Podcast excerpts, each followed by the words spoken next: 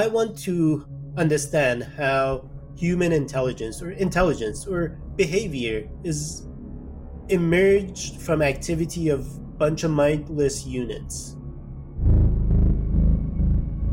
Like, my job as a scientist now is to find good questions, even if I don't have good answers for them. And this change in mentality took me some time. In the first year in my postdoc, when I joined the lab, I was like super bubbly and I was jumping, like bouncing off the walls. You're still pretty bubbly. Am I? Okay, good. This is Brain Inspired. I'm Paul. Hello, everyone.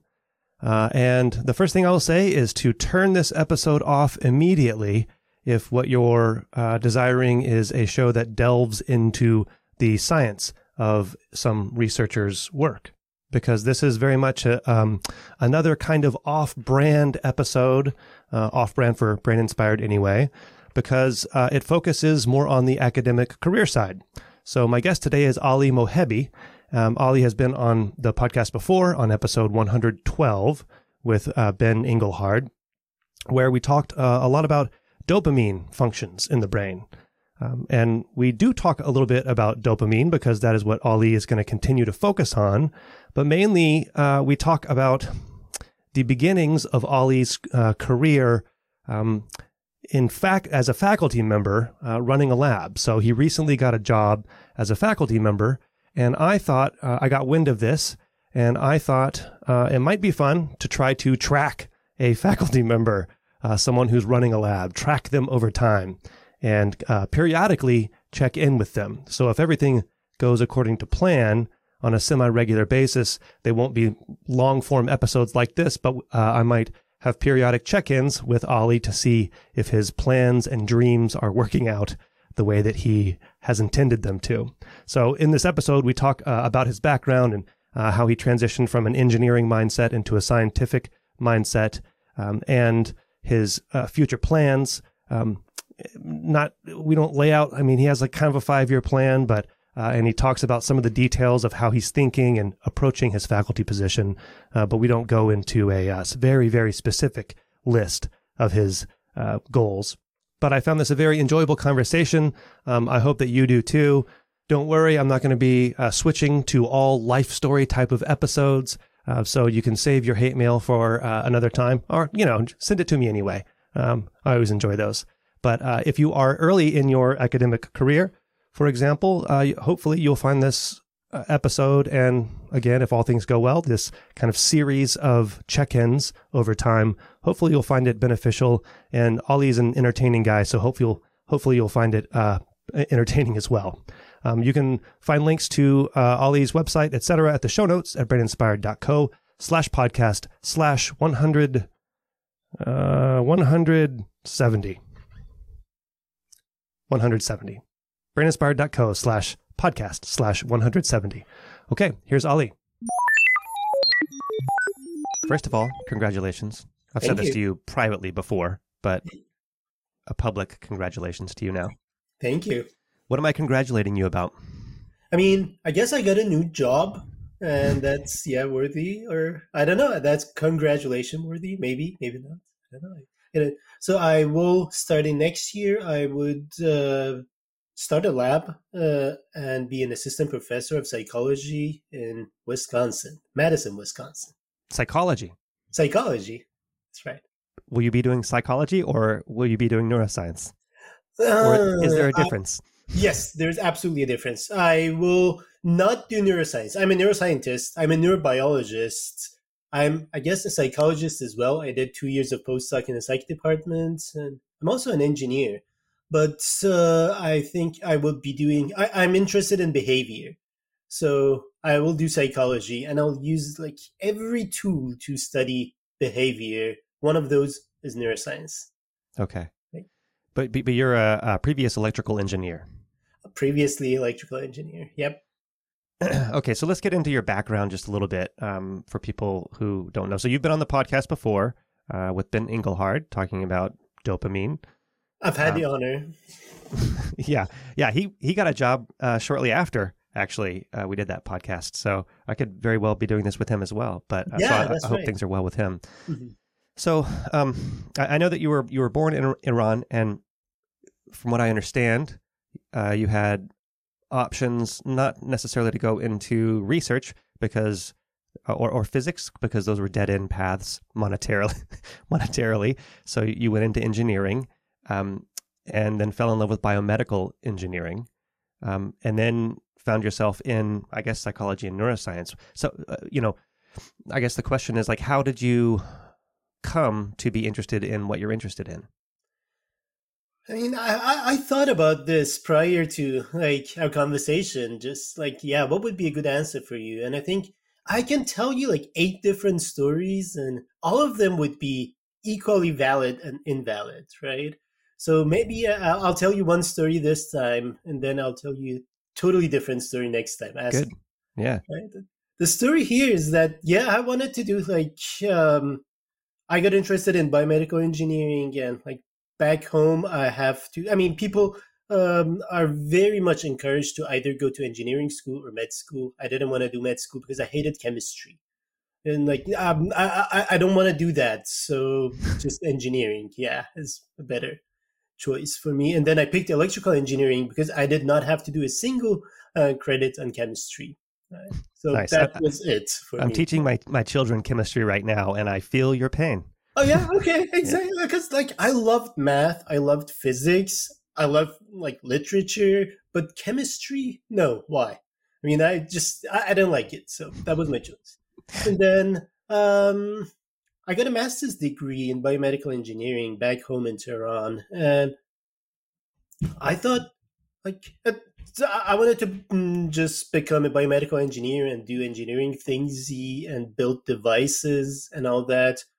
But at some point, I decided not to stay home and leave the country for a number of sociopolitical reasons, perhaps, that we can get to or not at some point. And one way to leave the country for me was to get into grad school. And the only way, I couldn't get into a chemistry program because I hated chemistry. I didn't have any background in neuroscience or anything like that. So I applied to an engineering program. I got into an engineering PhD program in Michigan State, and I left the country. How much was, so the decision to go to graduate school was a function of wanting to leave the country? Yeah, absolutely. Okay. I mean, that's one story that is valid or could equally be just made up. I mean, it's post hoc, but so there's a bit of truth to that. I mean, that was my decision, to be fully honest. I wanted to get an MBA degree and get into the world of business of biomedical engineering devices. That was my choice. Okay. But that didn't happen. Well, so when I read your bio on your website, that story is that you ended up going to a talk that you fell in love with. Oh, yeah. Okay. So I'll tell you that story. Let's do that. I mean, one day in Michigan State, there was a talk that I saw the title. Now I forgot. It seemed like something I could have been interested in. I went to, and Josh Burke, my current boss and postdoc, future postdoc advisor, was giving a lecture.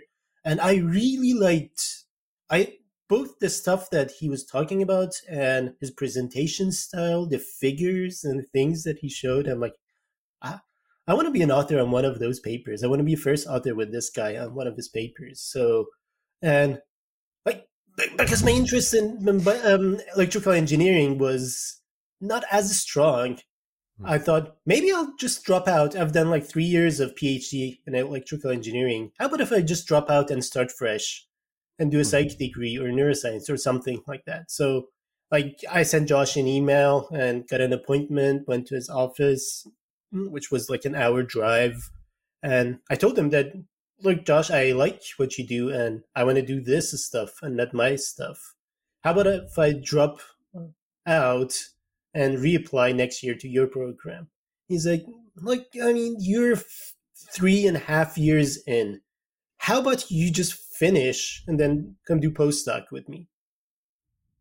That's what happened. I finished my PhD. I got a degree in electrical engineering, and then I went on to do postdoc with him. I didn't do like postdoc interviews elsewhere. I'm like, yep, this guy, I want to work together.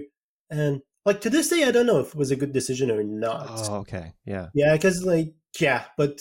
Because the 3.5 years in, like the first few years of a PhD, it's not like they're linear, right? So the last couple years are like 6 years. The last 2 years of a PhD are like the 6 years or something, right. Whereas the first few years are normal. Yeah, normal, like coursework. So I didn't get to have like a cohort in psychology or neuroscience or anything like that. But I have friends now. I go to conferences and I have friends. So I don't know. I mean, maybe it doesn't matter as much that I didn't get to have my neuroscience cohort because I have friends now. Yeah. I'll go to conferences just to see them. I mean, I go for science as well, but I go to conferences to hang out with my friends. So, okay. So you've kind of transitioned from a, industry kind of mindset toward the beginning. Okay. And now you're fully academia. I'm fully academia. I mean, I knew at some point that I wanted to be, I mean, I guess I always had interest, like deep, if I may say, philosophical interest, or like I was always interested in the why kind of questions. Mm-hmm. But I also had this part in me that loved to build things that I still do it. I build my own rigs. I write my own like control programs to do things. And I think moving forward in the future, when I open my lab and start doing all these things, at some point I will stop doing experiments because I mean, I will not be able to do these like surgeries, etc. But one part I don't want to ever not do is stop building. I want to keep building things, building like rigs and pushing technology a bit forward. So that's one thing I would always do. So yeah, I mean, I had that part in me as well, but I guess the neuroscience questions or behavioral neuroscience questions were important to me as well, but that's maybe another valid story that why I'm interested in that kind of stuff, maybe for next time. Oh, okay. Yeah, we'll see for next time. Yeah, the idea is that we're going to keep revisiting you to see your little your career arc and your feelings along the way. How are you feeling right now? Anticipating. So you're going to be starting in what, next year, right? In the fall? I'll start next year, yeah. Yeah, okay. So there's excitement. Is there trepidation? Is there anxiety? What's your current outlook? Yeah, there's all the above. I mean, there's excitement for sure. There's a bit of anxiety because I mean, it's a job I've never been trained for. I mean, many aspects of the job I've never had training for it. Like, and in fact, the reason I deferred my appointment for 1 year. I mean, typically, if you apply in 23, you start in the fall of 24, but I pushed it back fall of 23. Yeah, shit. Oh God, I applied in 22. Yes, I mean, that's what happened. In a decade, I will begin my lab. Yeah, right. God. Okay. Yes, I applied in 22. That's right. In November of 22-ish, I applied. So, I mean, the idea is that you start in fall of 23. But I deferred my appointment by 1 year to start in 24. And like, I call it my sabbatical year. Like, you know, it's typical when you get an appointment as a professor, you like every 6 years, you'll get a year off to just reconvene and learn new things and think about what you're going to do in the next 5-6 years. Like, I guess I'm lucky to have that sabbatical on my year zero. So I want to spend some time to learn like what to do, how to do, think about, like get training, go to workshops on like academic management, on teaching and things like that. Because I know that would help me reduce my anxiety and then be prepared a bit for the job that I'm going to do. It's a privilege. I think it's a privilege that I'm in this situation where I can spend this year. That is a privilege. I mean, everyone that I've seen, you know, when you get just kind of thrown into the fire without the skills that are necessary for the job that you're supposed to do. Yeah. People are sweating and running through the buildings and yeah, just overwhelmed. Right. And I mean, I'm in this NAMH training fellowship. It's that would allow me, I mean, it's designed for like a career transition that would allow me to spend this time, and I'm encouraged to spend this time to prepare for my future job. Yeah. And like, there's always lab renovation that has to be done. I didn't want to move before the space is ready. And I know I've been around long enough to know that your space will be ready by the time you're in, will mean that it will be ready a year after. A year after, yeah. I had an idea for a business. It's like a Consumer Reports kind of business that for any construction jobs, that the estimation of time and money is always short of, you know, when, like, but that's the case for academic pursuits as well, and research pursuits. We always underestimate how long things are going to take. Yes, we underestimate, which is... We're optimistic? We have hope and dreams. So I guess it's... So hopes and dreams. Do you have a grand vision and a sort of timeline of how you see things unfolding and questions being answered in your career? Yeah, in the first 5 years at least. I mean, had you asked me this when I applied for jobs, which was... I don't know, in September, October, I had a better answer. But after ChatGPT, I don't know. I mean, all my estimates, when I applied, there was no ChatGPT. What difference does that make? I mean, it changes everything, I think. I mean, it changes my approach to neuroscience. I mean, I'm going to spend a year thinking about, we'll get to it maybe a bit later, but I'm it's a tool, I think, for neuroscientists as well in studying behavior, right? I mean, what is the idea? What am I doing here? I want to understand how human intelligence or behavior is emerged from activity of a bunch of mindless units, right? We call neurons or channels, ion channels, whatever, right? I mean, these could be your nodes in a network. And if it's now showing some activity, right? My job here as a neuroscientist, I think, is to decode the brain in the sense that what algorithm is the brain using to produce this behavior, right? And so much as I know, these large language models, I mean, I'm not an expert, but I mean, they're just, the algorithm they're trained with is quite simple. Minimize an objective function. Look at the data and minimize the difference between your produced results and whatever you were trained on, right? Mm-hmm. So there's no specific algorithm for understanding or comprehension, text comprehension, etc., right? But how is it doing that? Right? So now I'm thinking, so isn't this what we're doing in neuroscience? After all, that we're trying to find out what algorithms these mindless units in the brain are using.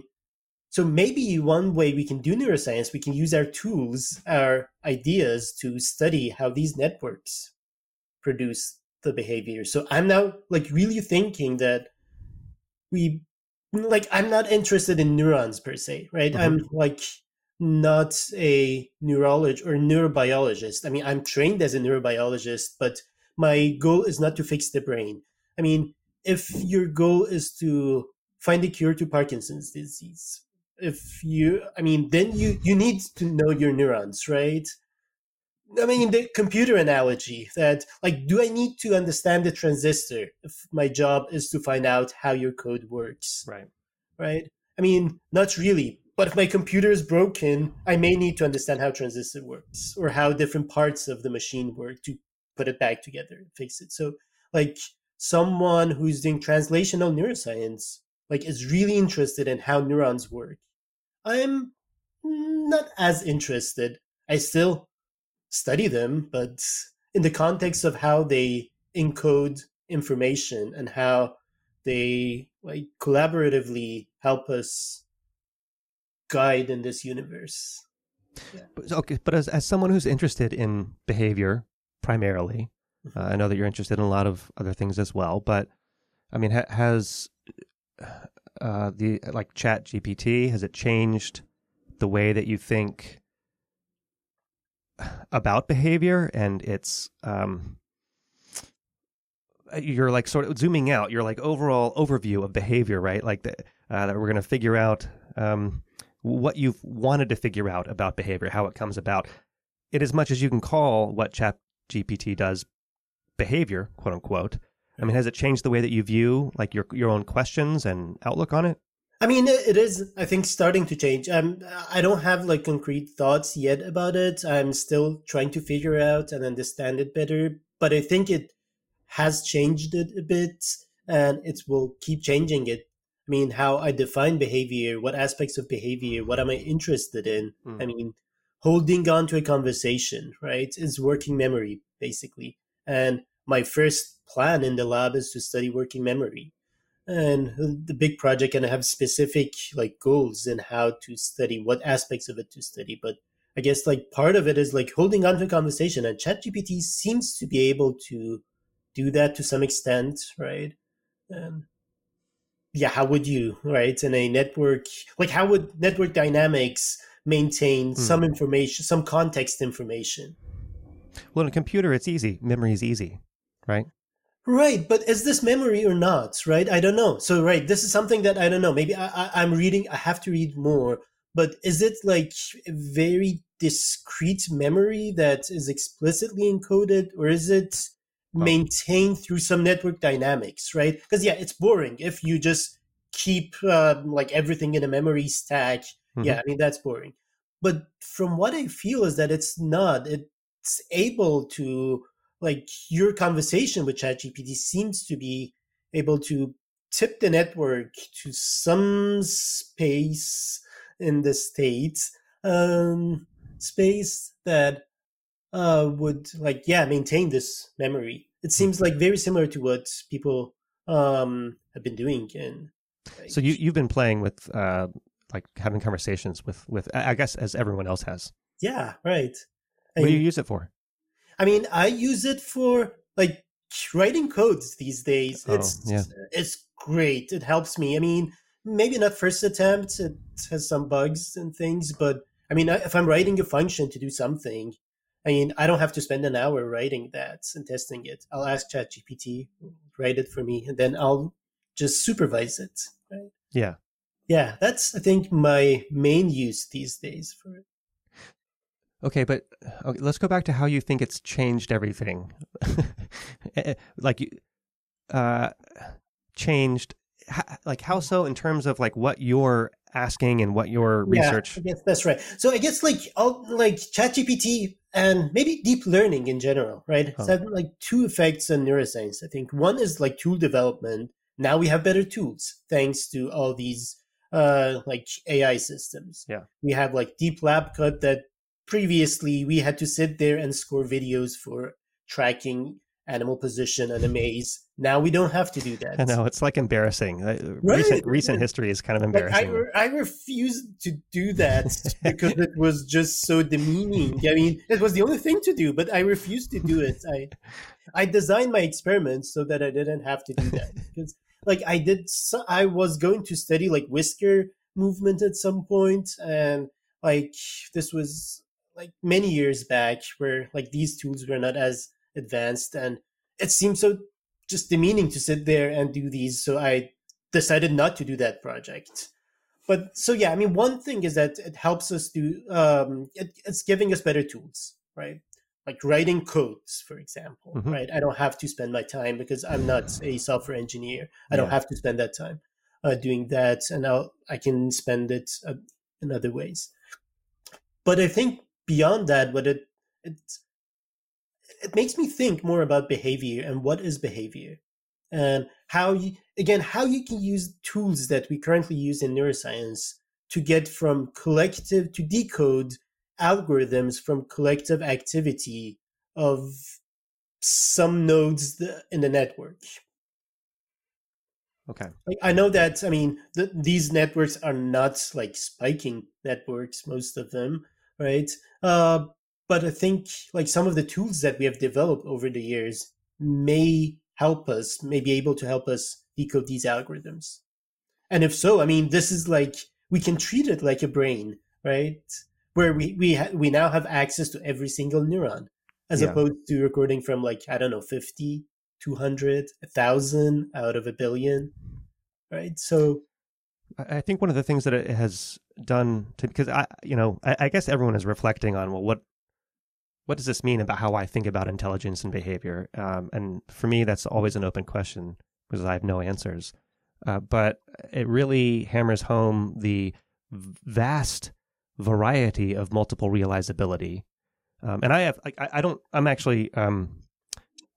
think that these transformers like are the end all, right? I don't think that they're intelligence. Yeah. But it does like really hammer home that there are lots of different ways to skin a cat, I suppose, is the old adage that we don't use anymore. We should not. Yeah. No, we should not. Yeah. So is that part of what you're thinking as well? Like, I agree. So yeah, I don't think they're intelligent, but they seem to be capable of producing some aspects of intelligent behavior, right? So, and that's what I'm interested in to like figure out. And I think we can use them as study subjects. So far I've been studying rodents mostly for neuroscience, but I think I may want to have another research program developed to study these as agents of intelligent behavior as well. But that's going to be a crowded road, right? I think, aren't a lot of people thinking that same thing? Like, oh, I will study transformers. It won't be as crowded as dopamine field. Oh, I guess. For some, I don't know. I don't know. Yeah. I mean, of course. So yeah, I'll be part of the crowd. It's good to have like group efforts. Yeah. Yeah, but absolutely. But I think, I mean, each scientist would, I mean, part of what we try to do is we want to craft our own way of looking at things and combining things. And I think I will have this unique opportunity and these like tool sets and skill sets that I want to keep studying rodent behavior as well. And I want to study their brain, but as an additional subject, maybe at some point I'll study these artificial agents too.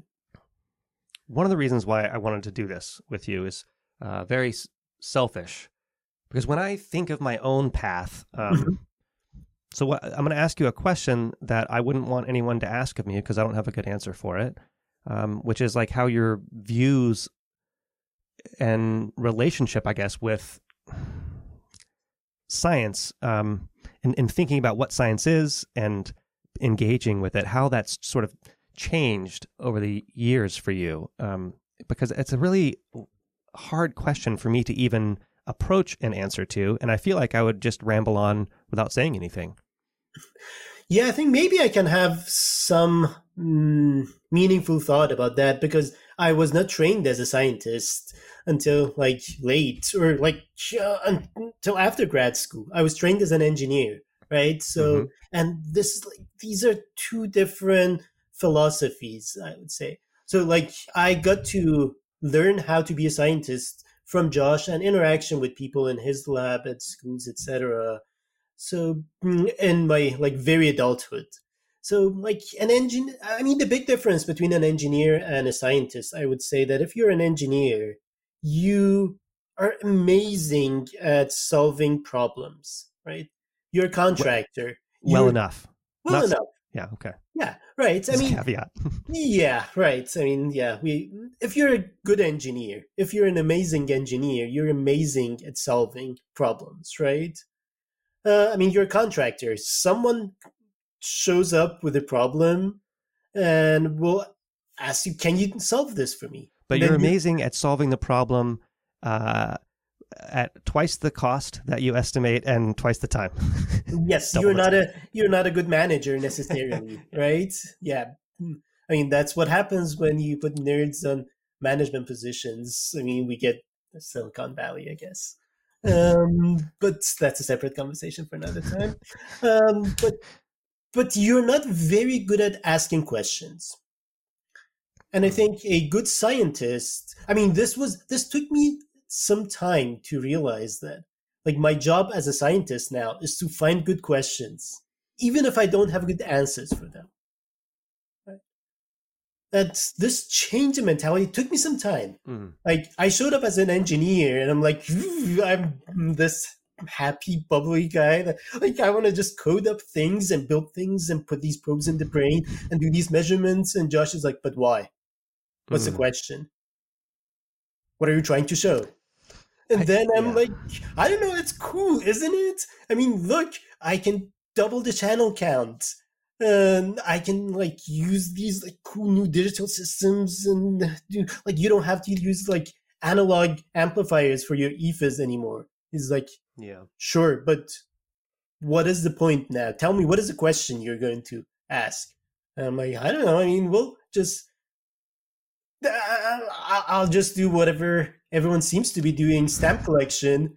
I'll just go there and just record from a bunch of cells and then try to craft a story. And okay. So you're touching on like something that I've observed. I mean, David Popel comes to mind because, you know, lots of people come to mind actually who sort of preach that like at an early stage of your career, you need to be asking these sorts of questions, right? So in the beginning, you kind of do what everyone else is doing and it's cool and you do it because it's cool. And you can, you know, the question is kind of already set, especially when you're being advised by someone often. And then it seems like later, I don't know what stage it is, later in people's careers, then they start asking the meta questions and realizing, oh, well, we don't actually know what we're asking or why we're asking it. And that's when you start digging down. And that seems to be happening to you right now. I mean, are you going to start preaching to people like coming into science that they need to start developing that sense immediately? And if so, why would that be? Yeah. So I think, I mean, there are things you need to learn. You need to learn some skill sets. I mean, that's something you have to learn. And I mean, this would be different for grad student versus postdoc. I mean, different stages of your training, I think, would be different. For postdocs in my future lab, I want them to be asking questions. I mean, maybe first year or two, it's okay to answer questions that I have in mind. But after year two, I want them to be working on their own questions, something that they can seal and take it with them, right? Because we don't have much time to just walk around with tools and experiment. I mean, it's cool to learn new things always. I mean, I'm learning new techniques still. I mean, after being postdoc for 8 years now, God, it's been long. And we can talk about that as well at some point. But I'm still learning. I mean, there's always new things to learn, new cool techniques to learn. But I think it's important to develop your own questions because that's what science. But can't you get bogged down in the question? And so you ask a good question, right? And then you think, well, how would I answer that? But then I guess that's philosophy, right? Because then you can just ask another question and not end up not doing anything. Paralysis by analysis.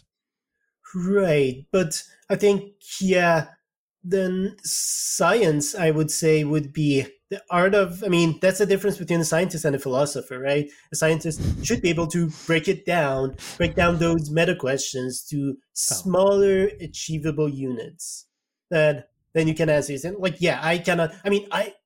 one of another viable story or valid story of me going into neuroscience was like free will and consciousness. I wanted to know. Of course. Of course, right? Yeah. I mean, why wouldn't you? And I'm like, yeah, I want to know. I need the answer for like that free will, right? But how would you do that experimentally? I think a scientist would be interested in breaking it down or like reducing. Scientists are like I guess science has been good at reduction. I mean, can reduce that like huge meta question to something more tangible. But something like free will, and we don't have to talk about free will specifically, you know, the Libet experiments. So you reduce it, you do an experiment, but then the notion of free will itself is just so slippery that you can interpret the results of an experiment in such a way that you end up redefining what free will is. And then you're not actually answering any questions necessarily. You're getting data.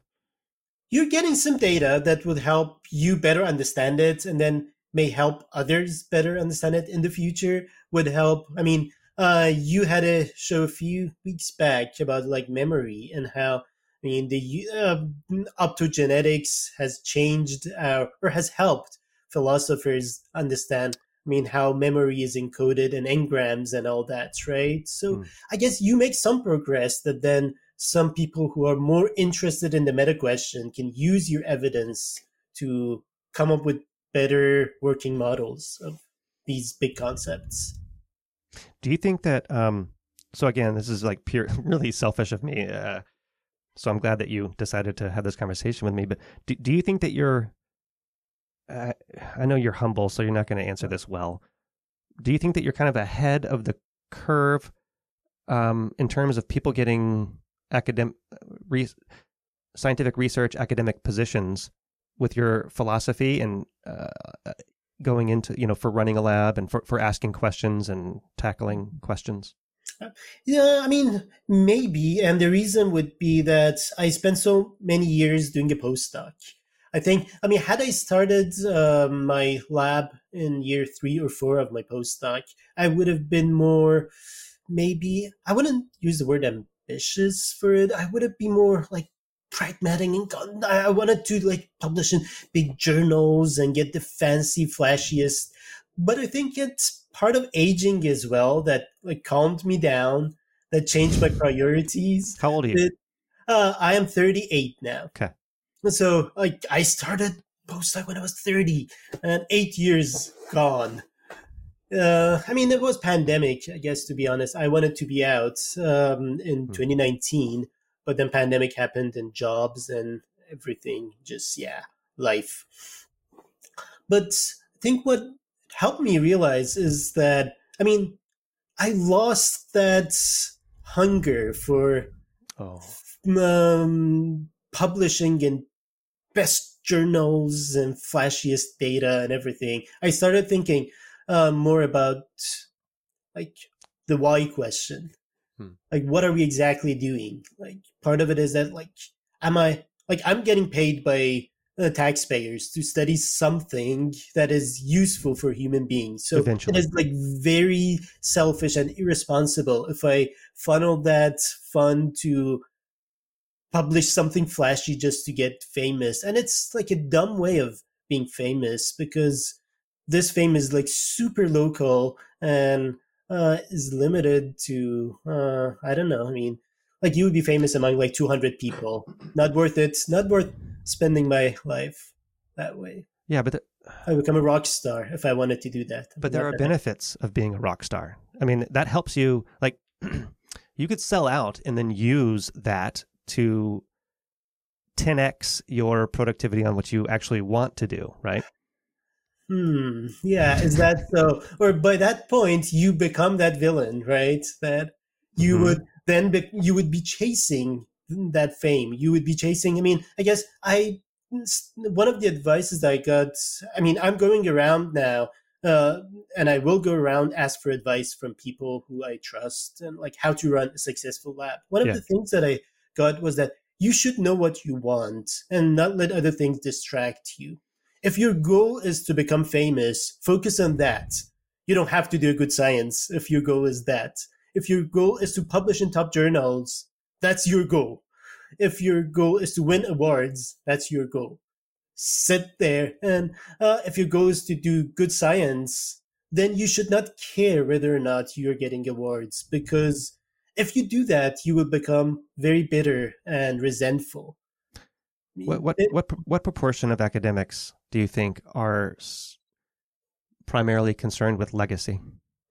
Good fraction, I would say. They're successful. Those are the super six, at least in the eyes of publication records and invitations to, and you know, keynotes and I'm not trying to badmouth anyone. It's a valid thing that, you know, when I was a postdoc and thinking about, well, should I get a faculty position? These sorts of questions drove me away from it because I wanted to be honest with myself about aspirations and why someone would write a grant and for what reason. And it's, kind of just to keep myself going instead of doing something honest. Exactly. Right. I mean, if you become a grant writing machine, if that's your goal to have like 5 R1s and run a big lab with like 30 postdocs, that's your goal. Good for you. Right. I mean, but if that's not your goal, don't let that distract you, or don't let that make you, if that makes any sense. I mean, that like sometimes you would, because like, there's some correlation between success with those measures and good science, right? I mean, but it's not 100%. So it would happen that you see that like someone in your field of study would win an award that you think you are worthier than them winning that award. And then if your goal, if you set your goal to win awards, that good for you. But if not, that would hurt you, right? If you that would hurt you, that I deserve that award more than they did. Oh. Why did I not get it, right? And then that would distract you from doing your goal. I mean, if that's not your goal, you should not be bothered by that at all.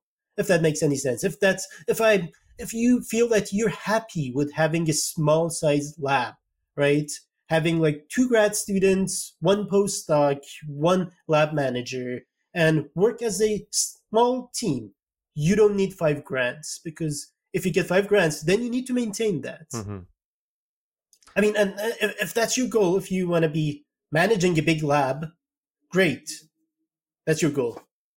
That's not mine. I mean, I decided that's not mine, and I will not, at least for the next decade, that's not my goal.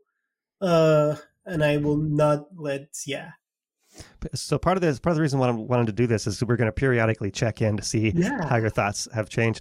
So this is sort of an adjacent topic, but are you a follow your passion kind of person?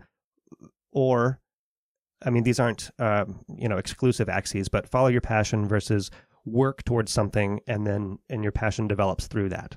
Where would you put yourself in that? I mean, I have been the latter, but I'm becoming more and more follow the passion, right? Oh.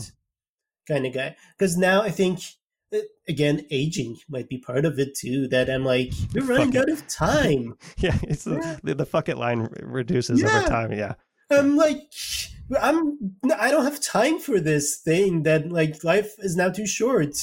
And I have some years I have to follow my passion. Otherwise, like, why am I in this? Job that is not paying as well as other activities that I can do well. And I mean, if it's not following my passion, I'm in the wrong business. But it's good to like follow up. I mean, one reason I am like very eager to do this together is just to see myself. I guess this would be a mirror of like, how would I change in years? Would I become that? Because like, first year in my postdoc, when I joined the lab, I was like super bubbly and I was bouncing off the walls. You're still pretty bubbly. Am I? Okay, good, great. And then there was an older postdoc in the lab who told another one in the lab that he's just so happy. Oh. He hasn't been crushed by the system yet. And give him a year or two, he will become like us. Yeah. And, I mean, there's truth to that. You'll get maybe defeated by the system. You'll get crushed. And you will change. Like, I've been thinking about, like, now I have these ideals in my head that, like, I would be different. I will start a lab and I would try to implement my thoughts and I would be a good person. And at some point, I mean, is it like the two-faced story of Batman that, what did he say, that you either die a hero or live long enough to see yourself become the villain? So is that what happens to professors or to anyone, right? Like, I was thinking of, like, I don't know, like political leaders. I was 2008. One reason I moved to, I was like very excited to move to the US and not go to like Europe to study. Like a bunch of my friends went to like Switzerland or other countries to study and pursue the degrees. So there's like a mass exodus. It was like, I have more friends now outside of Iran than I have inside. I mean, And like many of them in Silicon Valley now, because like I went to an engineering school, and this is their makeup. All your friends are rich. Yes, way. I mean, yes. Well, I mean, if we go to restaurants, you can tell by the kind of restaurants that they pick and I pick, and me like staring at the menu prices. I'll have an appetizer, one appetizer. Yes, I'll get an appetizer. Yeah, definitely. But. So like it was 2008, Obama was running for presidency. I remember I was still back home. He was on like campaign tour. He gave he was talking in Berlin. And I remember this talk like clearly. He was saying that the walls cannot stand. And then he went on talking about like using walls as metaphor for like prejudice, like et cetera. Yeah. Right. And I love it. Look at this guy. He is so amazing, and like the country will change forever. And, and like, I guess I was lucky. I joined that year. I moved to the U.S. when he started becoming president. But things didn't like he wasn't the like. By the time he left the office, he was not that person anymore, right? Oh, and he wasn't. Like, okay. It's the story of these, like, again, is that aging that you become more conservative? You change. Is it like the story of like Berkeley hippies who voted for Reagan, right? I mean, yes, summer of love, they're all like dancing and happy here, but come 80s, they all voted Reagan. So I don't know. I mean, I'm like one of my, again, sorry, I'm just telling stories after stories. Great. But that's how I think. I mean, science is about storytelling part of it too. So. It's all a story. That's the thing. That's something that comes with aging as well. And I suppose wisdom is that it's all stories.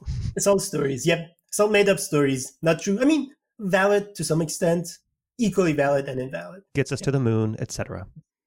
Mm-hmm. Yep. We'll take us there. So the first year, I mean, I went to a Brain Initiative meeting. I think this was Obama, speaking of them, Obama Brain Initiative, like first PI meeting. I was not a PI, but I mean, I guess each PI could take one person. I tagged along with Josh, and I'm sitting there. There's this new PI. There's a panel on like data management and codes, etc. There's this new guy. Was he Janelia? I think he was a Janelia or somewhere. One of these like Janelia, Allen, some of these, one of these big well-funded institutes. Yeah. Yeah. And he was like very gung ho about like code practices and how we should just all share codes and have like our GitHub repositories and like Python, not even Python, Pythonic. I'm like, oh, this is such a cool guy. And it was all about open source. And so I was like following him. And after 3 or 4 years, I think he left that institute, whatever it was, and started working for Zuckerberg.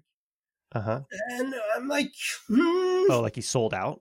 And I wouldn't use that word, but he changed his views on like open academia and everything, right? Because he was like preaching open academia, right? So much. And then I guess people change, right? So I'm interested to see how I would or would not change. I mean, if you're going to become a villain.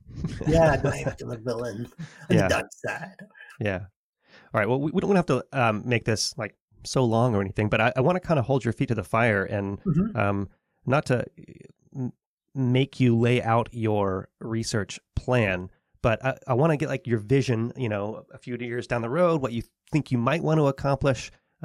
And so there's that, there's the science aspect and then the whittling away of your bubbliness aspect as well that we'll track over time. Yeah. Okay. So science aspect. So I guess in my postdoc, I became a dopamine guy. I studied this molecule and how it affects the behavior. And I think I started thinking about like neuromodulation in general in the brain, right? Because I mean, one thing that is very interesting about this molecule and a few other that are similar to this is that, like, okay, sorry, let's go one step back. So brain, I mean, how does neuron communicate? They just, they're connected to each other and they chemically communicate with each other, right? That if neuron A is active, it will pass down some action potential that would lead to some chemical getting dumped at the other one, and that other one picks it up and pass it along, right?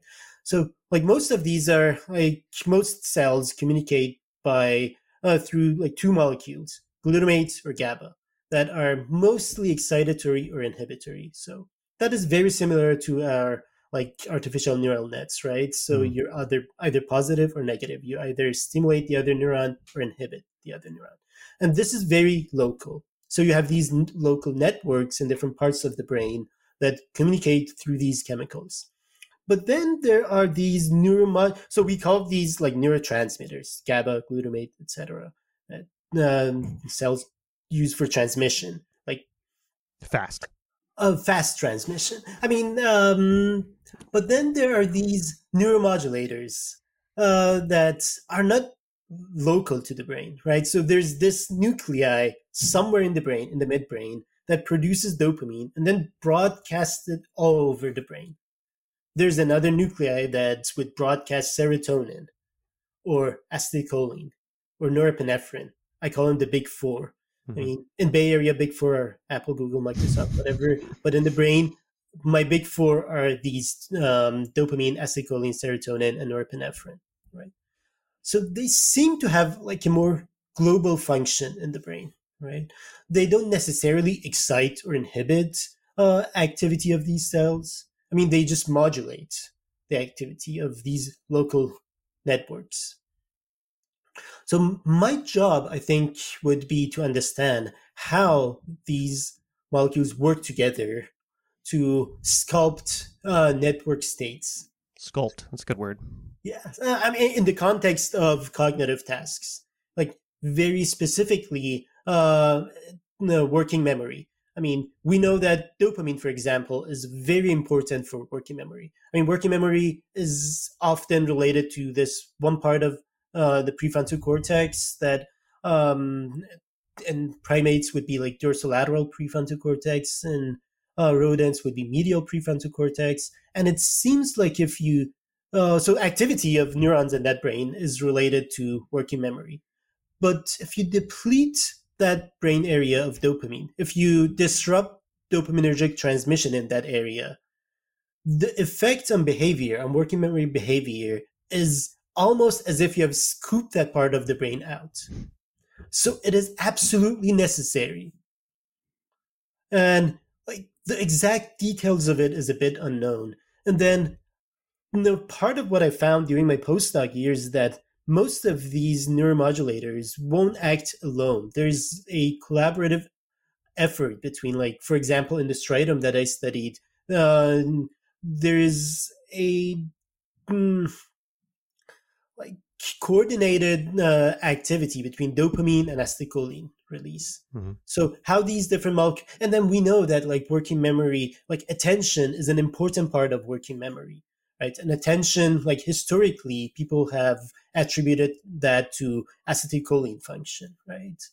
And how these, so part of my job would be to better understand how these neuromodulators sculpt network dynamics in the service of certain cognitive behaviors. Such what's as the answer? Network. You have to, what's the answer? And then we'll revisit your hypothesis, your answer. I guess I would say that they. Sorry, what's the story going to end up being? We'll talk about it in terms of story. The story is a manifold. Yeah. Oh, right? It's a manifold. And did I say the right word? God. Okay. Yeah. Right. So yeah, I think what they do is that if you look at the like network dynamics, these neuromodulator would help us get to that like stable point, basically. Would help the trajectory get there and stay there. Oh, on a manifold. On a manifold, yeah. Yeah. Okay. So in, let's say 5 years, what does your lab look like? How many postdocs do you have? How many graduate students? So I think I want to keep it small. I mean, not more than 5-6 people. Because like I want to be involved more, and I think at some point I will lose my focus if there are like too many projects going on in the lab.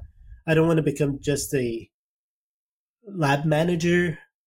I want to be involved in the science of the lab as well. So I think I'll keep it small, at least to begin with. And you're hell-bent on staying in academia. Sorry, what was that? You're hell-bent on staying in academia? Yeah. Mm-hmm.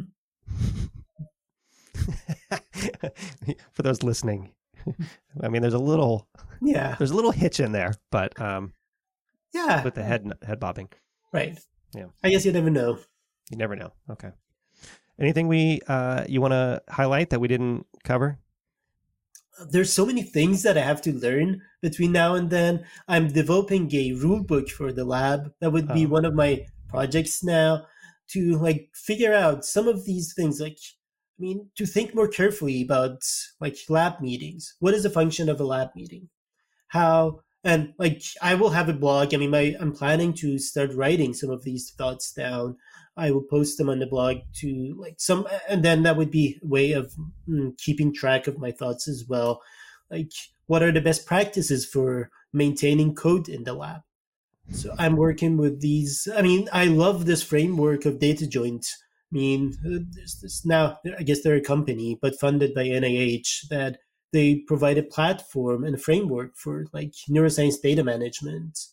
I'm working with them as well. And how to maintain good code practices, data sharing, and all that.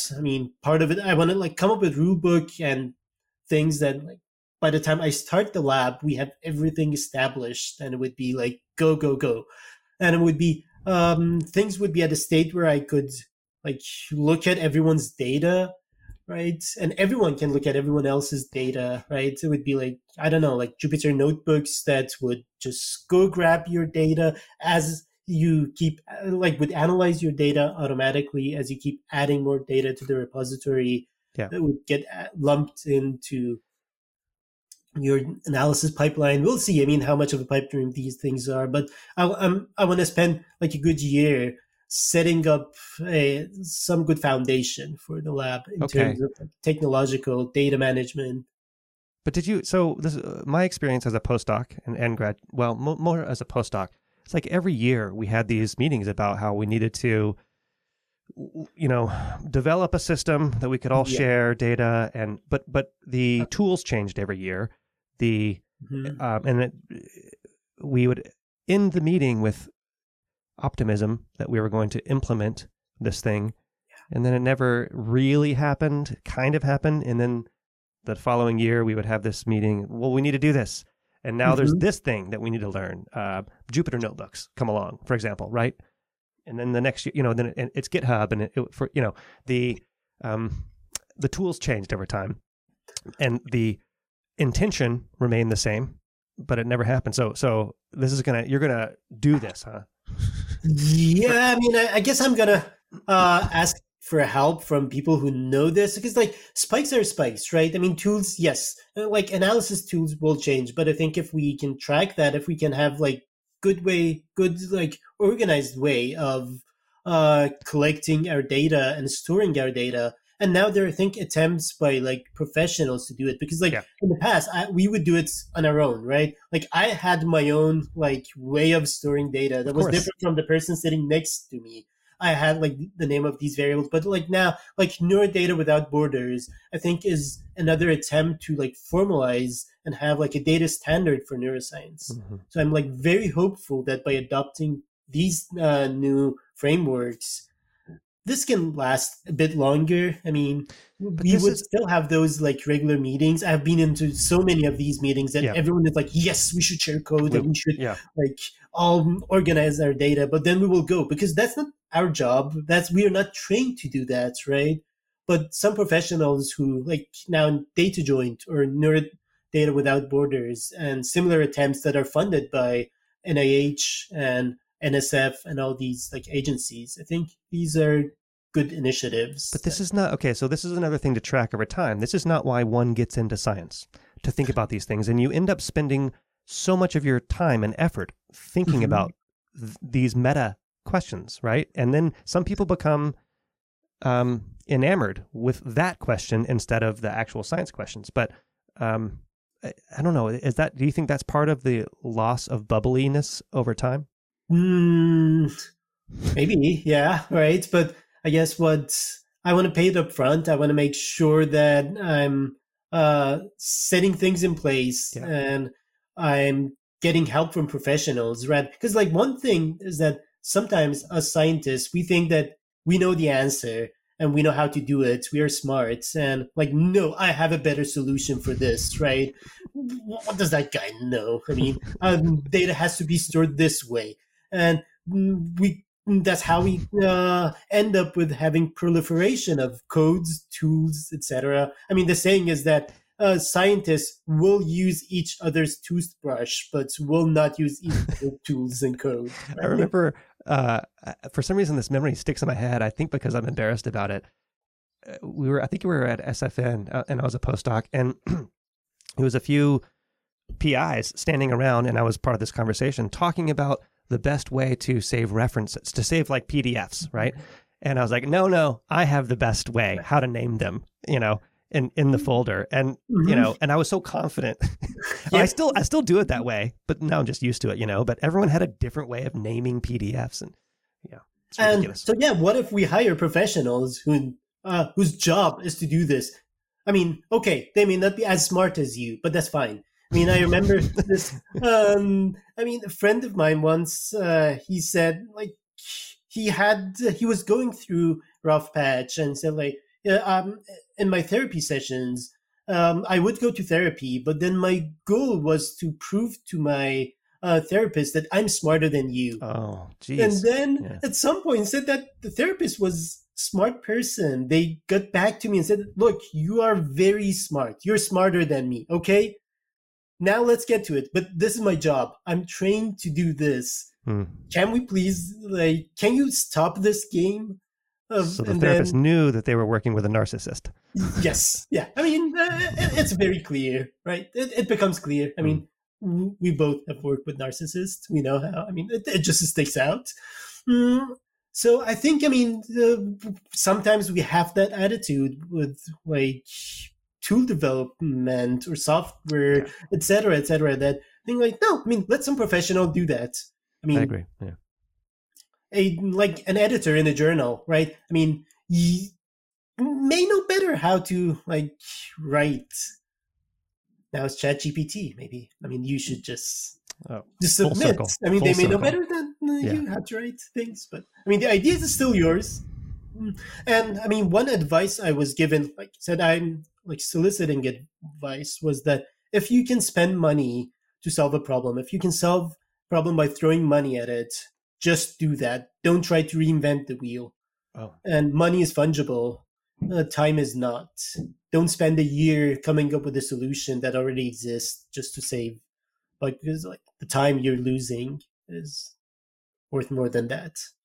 So the last point that I wanted to say that I missed is that I've been to many career panels in my years, and some of like I walked out of many of these like very resentful. And why? Like a guy would show up on these. I mean, because like when you're a postdoc and you're looking for academic positions, you are very desperate because the odds of getting that job is very low. And most of the stories that you hear in career panels have this like survivor's bias to them, right? Yeah. It's this story. And like we talked about how like stories are post hoc. We make up these stories after. I mean, and then you see this person sitting up there and telling you what to do to be successful in science. And they're like, no, I mean, don't you forget what stage you were at when you were postdoc applying for these jobs. And this is one of my worries, that I don't want to become a person. Like, I remember how stressful it is. I mean, I want to keep remembering how stressful it is to apply for an academic position and how low your odds are. Like, I sent out applications, maybe 40 applications to like different schools. Is that average? What do you think's average? I think that's average. Okay. If not, right. I mean, I've heard people sending up to 80. Mm-hmm. So they were not... I would have sent 80, but they were not positions that I would have been interested in. I did not hear back from 20 of them, like nothing, radio silence. I mean, would have appreciated a very kind rejection that you're great and amazing, but we had a great pool of applicants. Yeah. I'm sorry. Yeah. Come back next year. So like half of them, I didn't hear anything. Half of, I mean, maybe 10 of them, I got rejections from the same like formal letter. I appreciate. Mm-hmm. Yep. I mean, and I got 10 Zoom interviews. So they have like two stages. First, like they do screening interview now, they call it, and which might be like 10 people or something around those numbers. And then they invite like 2 or 3 or 4 people on campus for a visit. So I got 10 of these Zoom interviews, and I got 4 campus visits. And I guess like in the end, I had like 3 offers to choose from, right?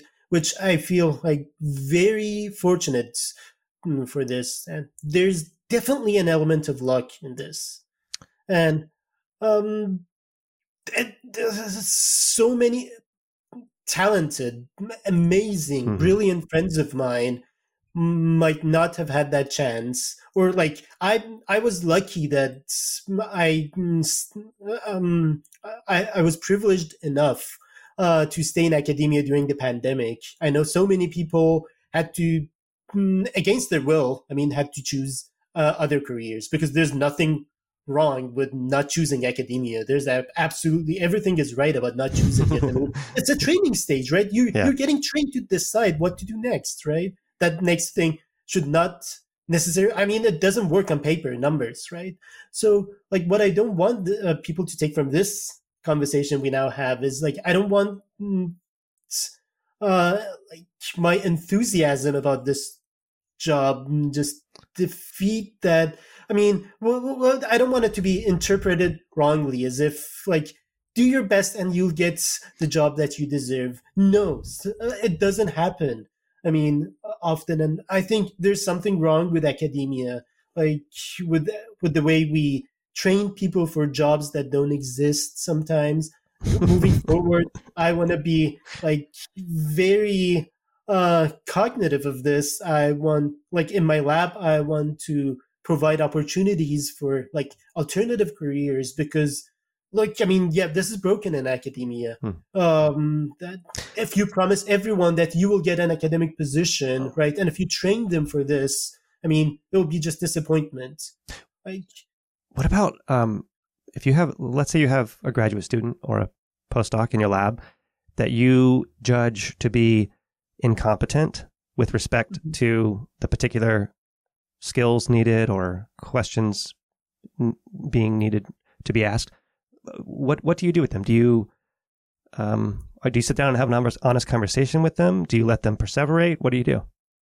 Yeah, I mean, incompetent in what sense? I mean, I think all of us, I mean, are competent in some aspect of our behavior, right? I mean, I think we have to just find out what is the thing. Like my role as a mentor would be to help you get what you want, right? I'm like the dopamine guy, right? Will not excite or inhibit us. Dopamine guy. I would just modulate. I'm just sitting there to help you modulate to get what you want out of this, right?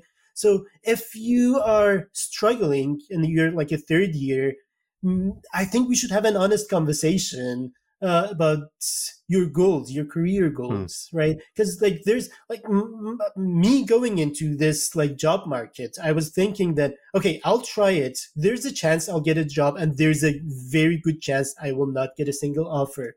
And then I will move on with my life. I'll find another thing that would make me happy and fulfilled in life. I love baking. I would do that, but I can, there's so many other like good research opportunities here in the Bay Area where I live that I can work for a company who studies, who's interested in these, the stuff that I'm interested in. Like academia is not the only solution, or like if nothing works, like I can have another thing that makes me fulfilled. So I think part of my job would be to help this person who's struggling to struggle less and find something that's more meaningful for them.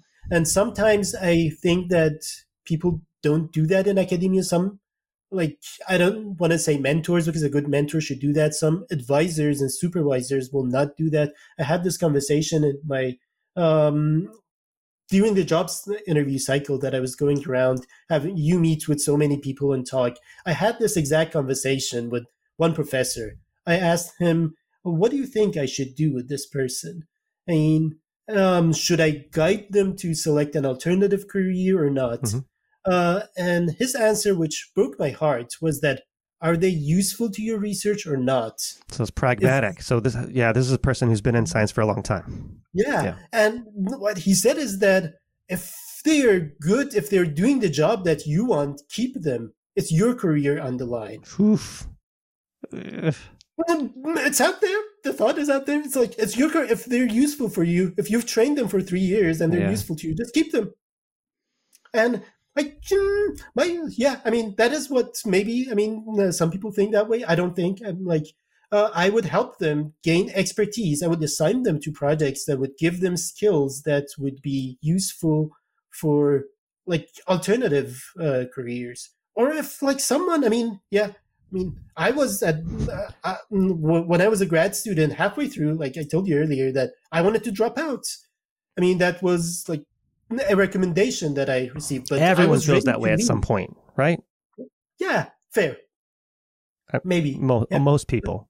Most people may think, may feel that. And like, I was totally fine now. Like in hindsight, I was totally fine if I wouldn't felt like a failure, right? This is not a good choice at this point. And if I continue doing things that I don't like and I struggle in, that's maybe more of a failure than like choosing, like voluntarily and actively and consciously making a brave choice of leaving the comforts of being there and seeking alternative careers path. So, I want to remember this. I want to remember the stress that I went through during the application, all the waiting there for not getting hearing back from any school. There's this there's this group of I think it's called like Future PI Slack. There's a Slack group of like a Discord community. What a bummer! What a depressing. Yeah. So I was advised to just sign up. Which I don't know, maybe it was not the best decision. You go on there and then people post their and you would see, you applied for positions and you would see someone saying that I got a job interview at this position. That's how you realize that, okay, you were rejected. Oh. I didn't get one. And there was this morning that someone, and people write their experiences. It's fascinating. Someone should like compile these. I mean, someone wrote that they went on a campus interview visit at one of the Ivy Leagues. And one day they got an email from department chair that, are you ready for a phone conversation? Is there a good time? I want to have a phone conversation with you. I mean, often when you get a phone conversation, that's a good thing, or like a call, it's a good thing, meaning that they want to offer you the job, right? So this person gets all happy and excited, and the department chair gets on the phone, tells them that you did not get the job. Bye. And the person was complaining that, you could have done this via email, right? This was not necessary. So I read that one morning before going to work. And that same day, I got an email from department chair in Madison, Wisconsin, that, Ali, you have time for a phone conversation. Oh, no. And this is in my head now. That's okay. I didn't get this one too. And I'm waiting for her to call me and say that I didn't get the job. So I feel the stress, and we talk, and she starts by saying that, Ali, I have some good news for you. Good news? Is it like good? And she's like, yeah, I wouldn't have called you otherwise. And it was hard for me to believe because that morning I read that thing that happened to this other person. So like one thing I don't want to forget is this feeling, and like this valid feeling of being in this stressful situation that none of us signed up for when we started going into grad school. We thought it would be all like, do your job, and if you do your job correctly, you will get a job, yeah. Right? It's like medical doctors, right? I mean, if you do your job correctly, you will get a job that you like, right? Maybe it's not in that institute or that hospital specifically, but you will get a job as a practicing doctor if you don't screw it up, right? In science, there's no guarantee like that. Maybe many of us entered thinking that way, that like, I'll get my job done. Like, what do you need? Do you need the CNS paper? Do you need me to get grants? I mean, we jump through all these like arbitrary hoops that you're setting up, right?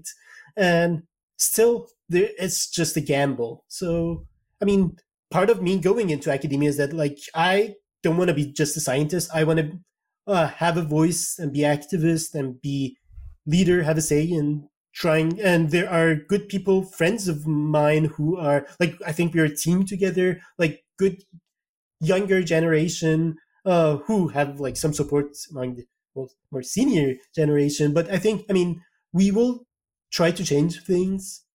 I hope this is not like Obama change, like that things, but let's check in maybe. Yeah, we'll check in later. But yeah, I mean, I don't want this to be one of those career panels, sound like one of those survival stories. We don't have time now. Maybe next time I'll tell you, unless I've already told you, my just getting into graduate school was kind of a long story and involved phone calls, negative, positive and negative for me as well. Yeah.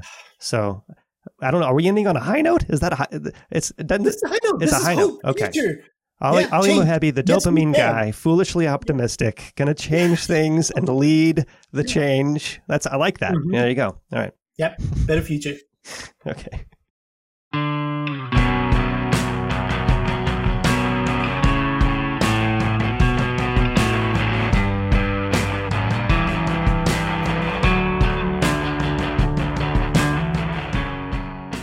I alone produce Brain Inspired.